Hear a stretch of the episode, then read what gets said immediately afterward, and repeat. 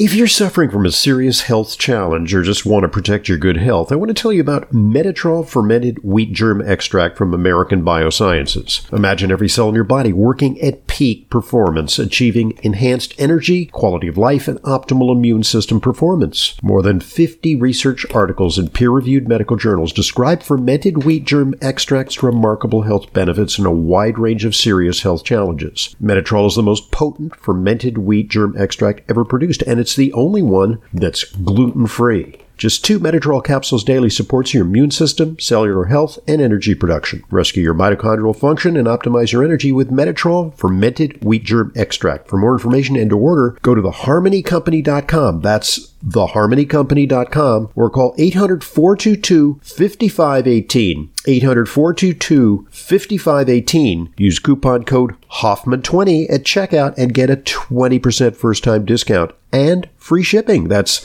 theharmonycompany.com.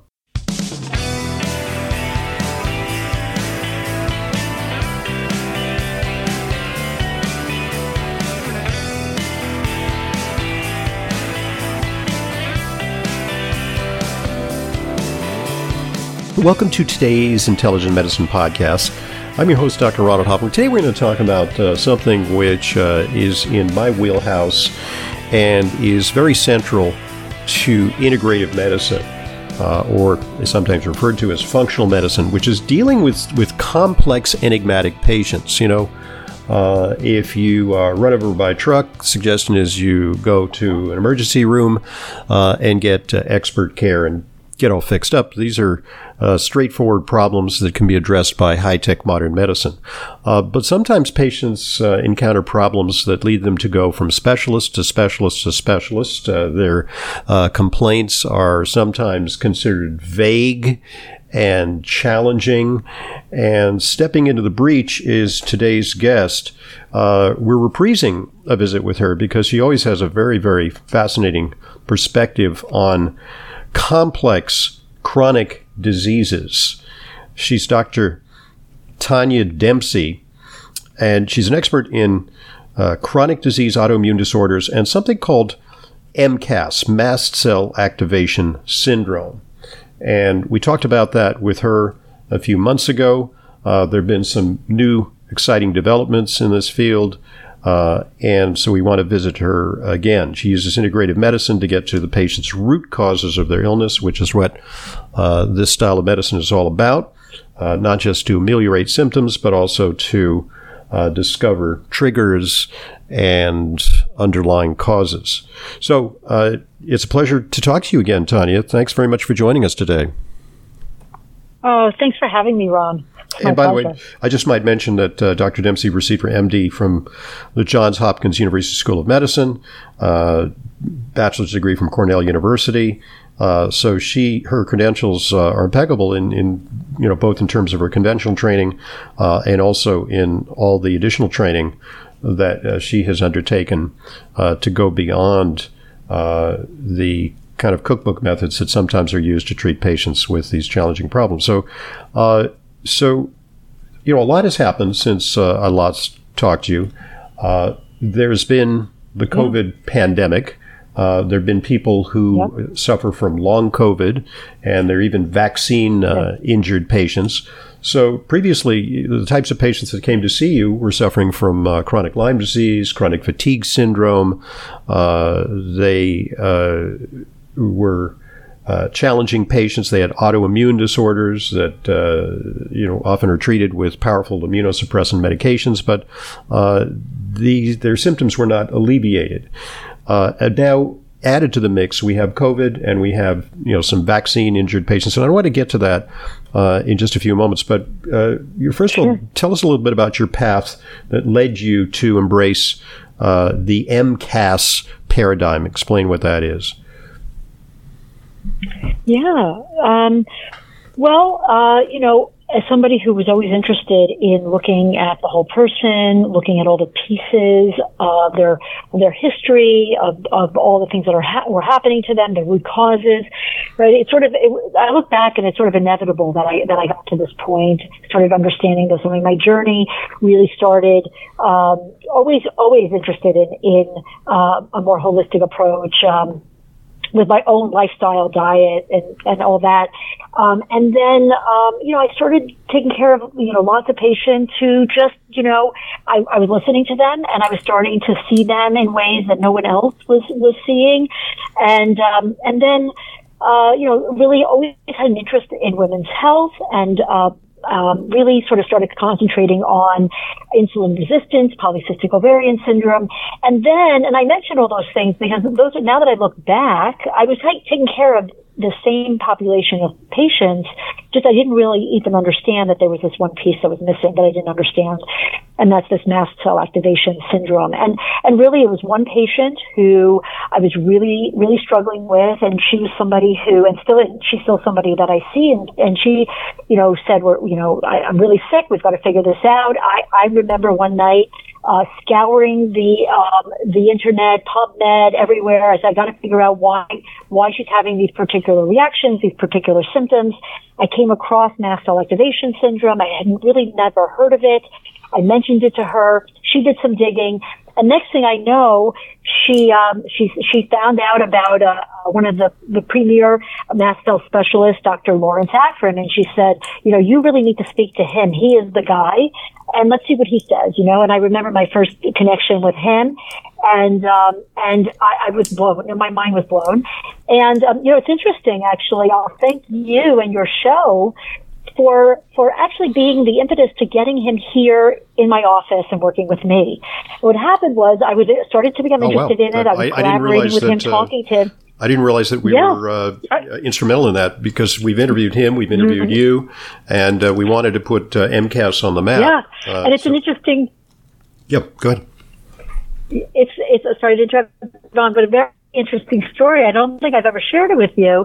What happened was I was sort of getting into this and talking about it. I was on your podcast for the first time, and somebody told him that at the time it must have been around 2017. And somebody told him that I was on, and he and I had already connected a number of times. And he emailed me and he said, kudos to you. I listened to the podcast with Ron Hoffman, and it was great. It was perfect. You covered everything, and I was really impressed. And he said, I just really wish that other people would embrace it the way you have and really would understand it. And it really sounded like he was having a hard time, with, at the university where he was at University of Minnesota. And I think it was people were not accepting MCAS very easily there. So he was getting frustrated. And I said, well, you know what? You should come to New York, because here we have a different attitude about things, and I'm really excited about the work here, and why don't you come here and we'll work together. And it was a little bit of a flippant type of comment. I really didn't know that he was going to take it seriously, but he did. And I think within a week he was on a plane coming to see me. Wow. And we started talking. Yeah, so it was your show that he listened to that sort of then kind of connected. He's like, I want to work with people who who really get this, who want to explore this, who want to do research. And I said, that's exactly what I want to do. Let's collaborate. And he within a few months he was in New York, and he's been here since. So it was 2017, so 6 years. Yeah. Well, that's very exciting, because in Yiddish we have an expression, making a shidduch.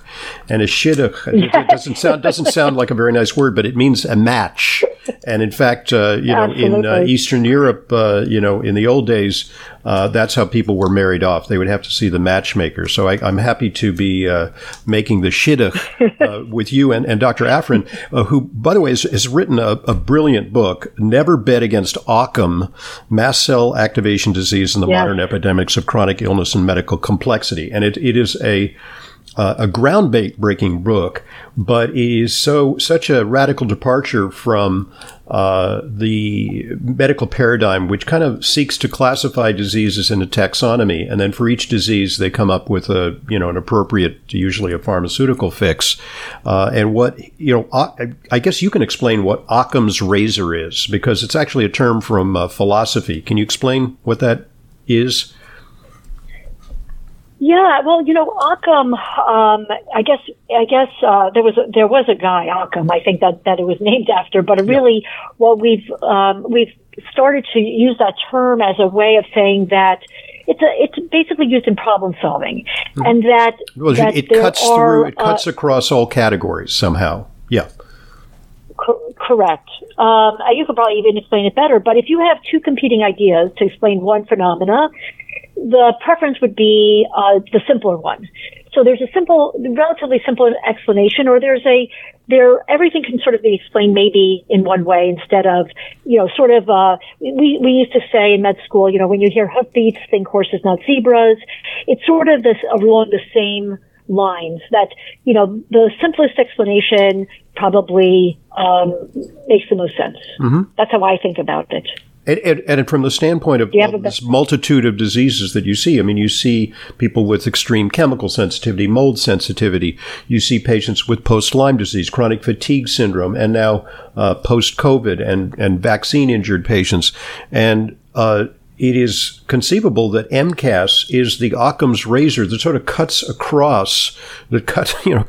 all the classifications and may offer an underlying causation and a series of strategies for addressing these seemingly disparate diseases, right?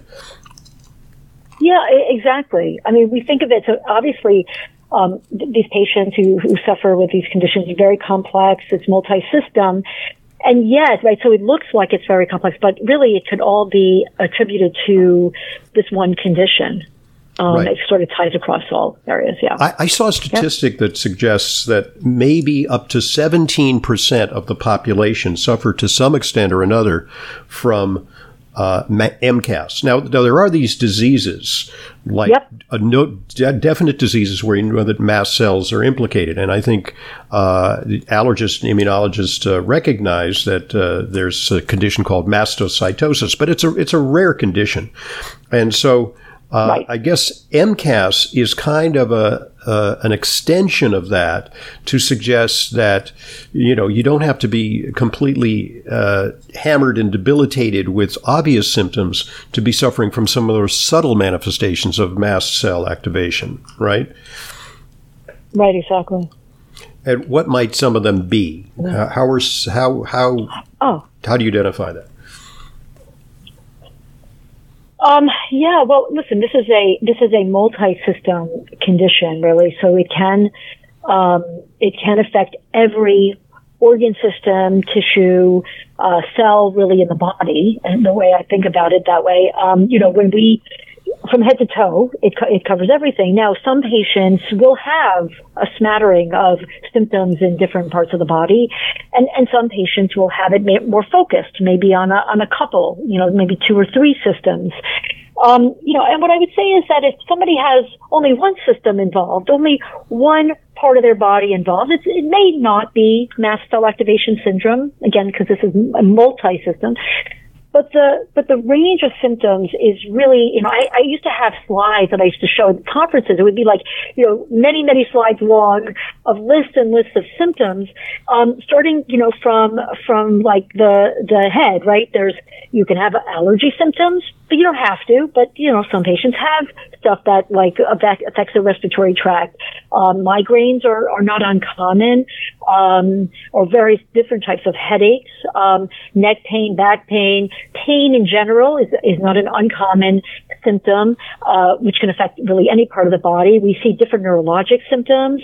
They can be anxiety, depression, OCD, ADHD, but it could be neuropathies of various kinds. The GI tract is very often involved and can really range from, changes in bowels like constipation, diarrhea.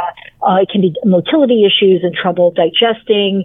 The genitourinary tract involved quite often, and that would be in women. That would be it could be menstrual issues, uterine issues, pelvic floor issues, bladder issues, interstitial cystitis. That can also be found in men. Men can have prostatitis, inflammation in the prostate, and various issues there. And so really, and I'm probably, missing other systems, but, it's really far reaching. When you think of the different symptoms that I just mentioned, fatigue also, I should mention, is a really common symptom, definitely. So if you think about the top symptoms that bring patients into doctors' offices, right, fatigue, headaches, right, very, very common.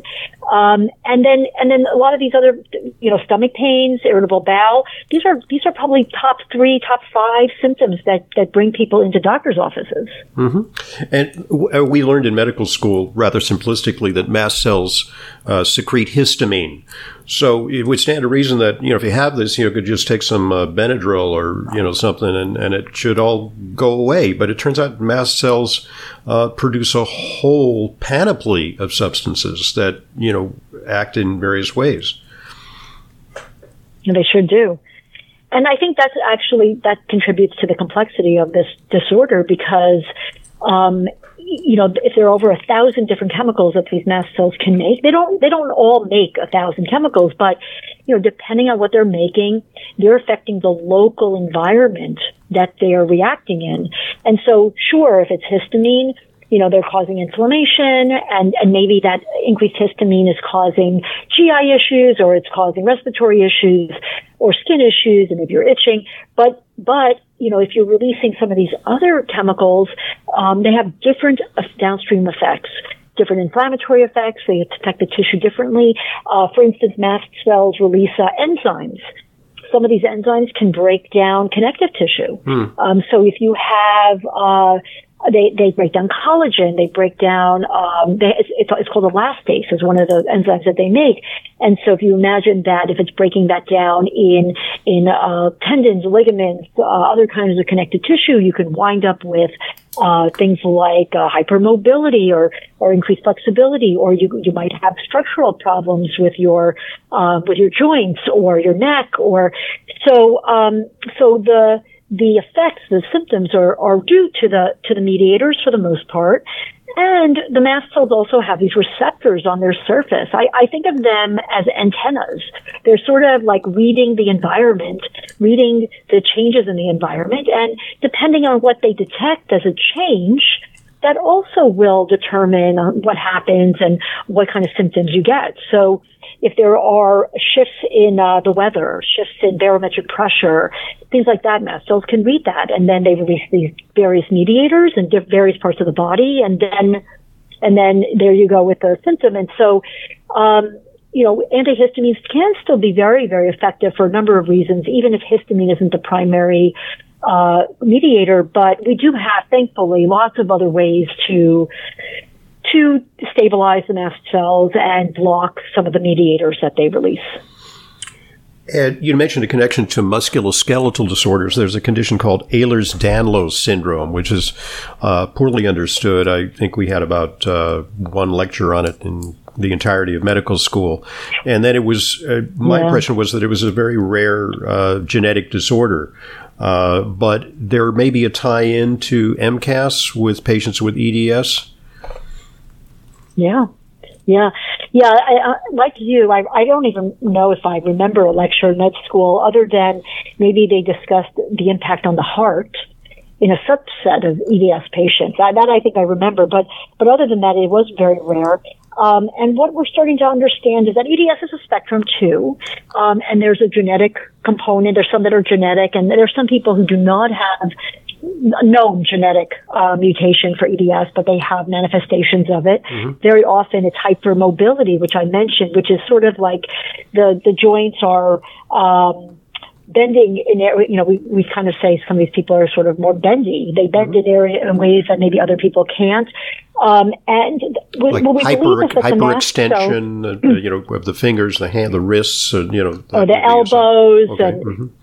Exactly. Yep. And they some of them are wind up being dancers, gymnasts, but not always. And sometimes there's a lot of inconsistency. Like I have patients who are actually stiff in some areas of their body and actually flexible in other areas of the body. But the mast cells are in the connective tissue, and as I said, they produce these various enzymes.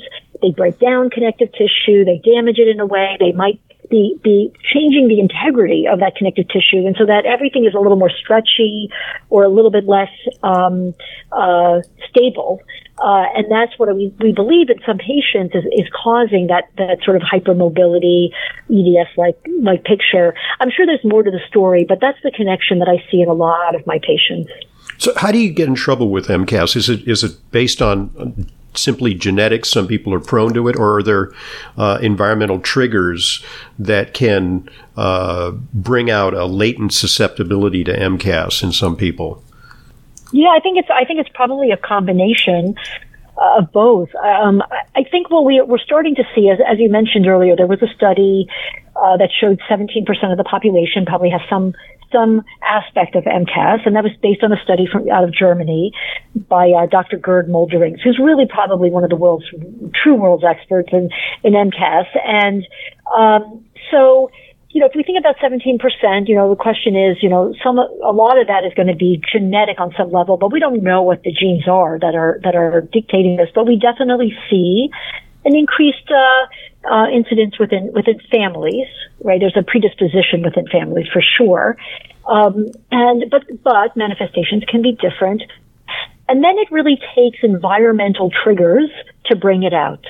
And usually it's some kind of initiating event. For the most part, I think that this sort of explains it best. There is an initiating event that sometimes is known and understood. It could be a major trauma, an accident, a major stressor. It could be emotional, physical. It could be an infection. You know, it could be a virus, could be something like COVID, it could be Lyme, it could be something else. There's some major trigger that initiates the cascade. Mm-hmm. And then once the mast cells are triggered, and maybe they were already dysfunctional at baseline. I think this is the majority of patients, is that their mast cells, they had that genetic potential. Their mast cells were not normal to begin with, but then they have a trigger that sort of brings them to a new baseline of activity.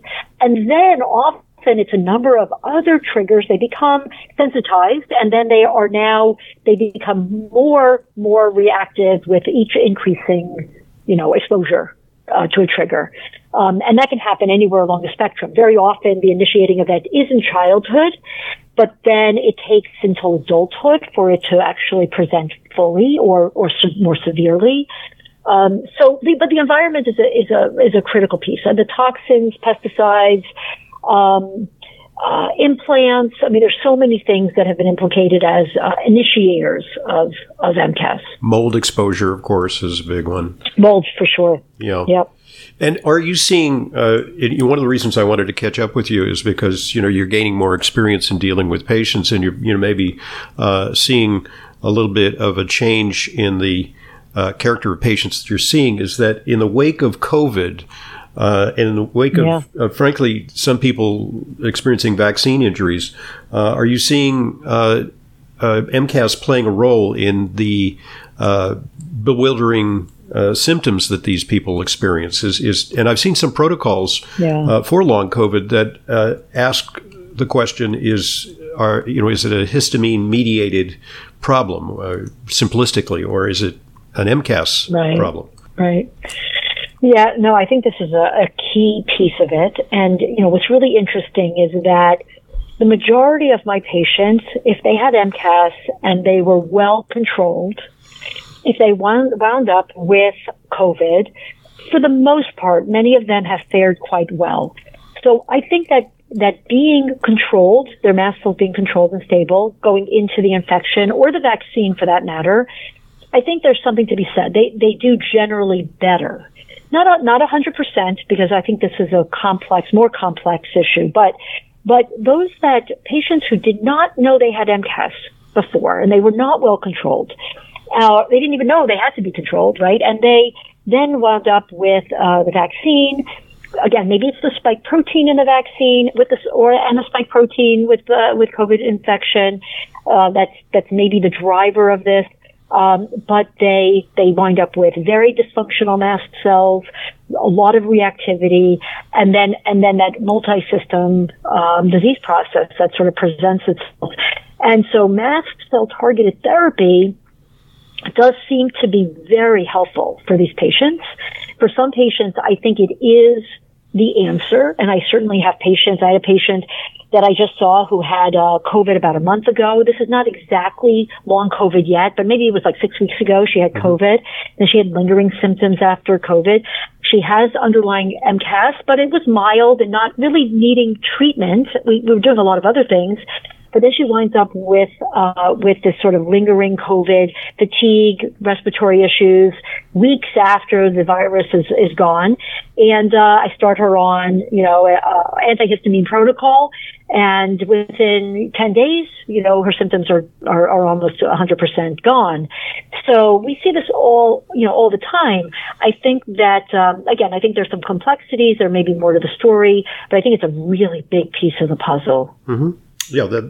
So what percentage of patients that you're now seeing constitute that group of people with lingering symptoms from COVID, long COVID, or what's sometimes referred to as PASC? Yeah, PASC. Yeah, PASC. More and more, we're obviously, I am seeing more patients like that because, there's, this population, thankfully is very, they're invested in their health. They're reading, they're listening to podcasts. They're starting to ask questions about... They're searching for answers. And conventional medicine has not really come up with answers. I mean, they've actually devoted a considerable part of the COVID relief funds to research on PASC. And, disappointingly, they've sort of categorized it and described it. But in terms of useful theories to leverage applications to help people, they have come up a little short in conventional medicine. They sure have. And in fact, I had a patient earlier today who was told by their doctor that they should just wait it out. Yay. Now it's like 6 months. Yeah. 6 months. Wait it out. It'll get better eventually. That's not acceptable. And so these patients are looking for help. So I see quite a few. Again, what I feel fortunate about is that a lot of the patients that I've already been treating, even if they wind up with some kind of post-COVID thing, we already have them a little bit better control because they were on something, at least going into it. So I think getting them out of that we're being more successful with that, and I'm really grateful for that, for knowing what I know. But we have a lot of patients who did not know that they had mast cell activation syndrome going into this, so that it's a much harder situation because we've got to get the diagnosis, we've got to start to unwind their whole history, and those are the patients that I think are the hardest. But we have obviously a lot of great success too. Just takes time. Good. Okay. Well, in part, we're going to divide our podcast into two parts, as our listeners know. And in part two, I want to focus on solutions. What are some of the strategies that can be taken? And I know that you use an all-of-the-above approach. You use lifestyle approaches. They're crucial. You survey not just the patient's terrain, but the environment in which they live and breathe. But you also, in an innovative way, selectively use pharmaceuticals to treat MCAS. And I think it's fascinating because it really is a truly integrative approach. And it also offers integrative practitioners, learning from you, a whole new way of looking at some of these complicated disorders that, we're not doing enough to help patients with. So great stuff. Our guest is Dr. Tania Dempsey. Dr. Dempsey, just give us information about, you have a nice website which has more information. Yeah. Where's that? I have a couple of websites. Yeah. Go ahead. Well, drtaniadempsey.com is the primary. drtaniadempsey.com. T-A-N-I-A, right, not Y. T-A-N-I-A, correct, Dempsey. D-E-M-P-S-E-Y. My center is AIM, A-I-M Center for Personalized Medicine, and our website is aimcenter, P as in Peter, M as in Mary.com. And then, of course, I have, Facebook, Instagram. That's all under Dr. Tania Dempsey. I put out a lot of information, videos, blogs. I just like to educate and get the word out. Absolutely. Great resources there. And your practice is in Westchester County, New York, correct? Yes. Good stuff. Okay. We'll pause, and when we return, more on how we can treat patients with MCAS. I'm Dr. Ronald Hoffman, and this is the Intelligent Medicine Podcast.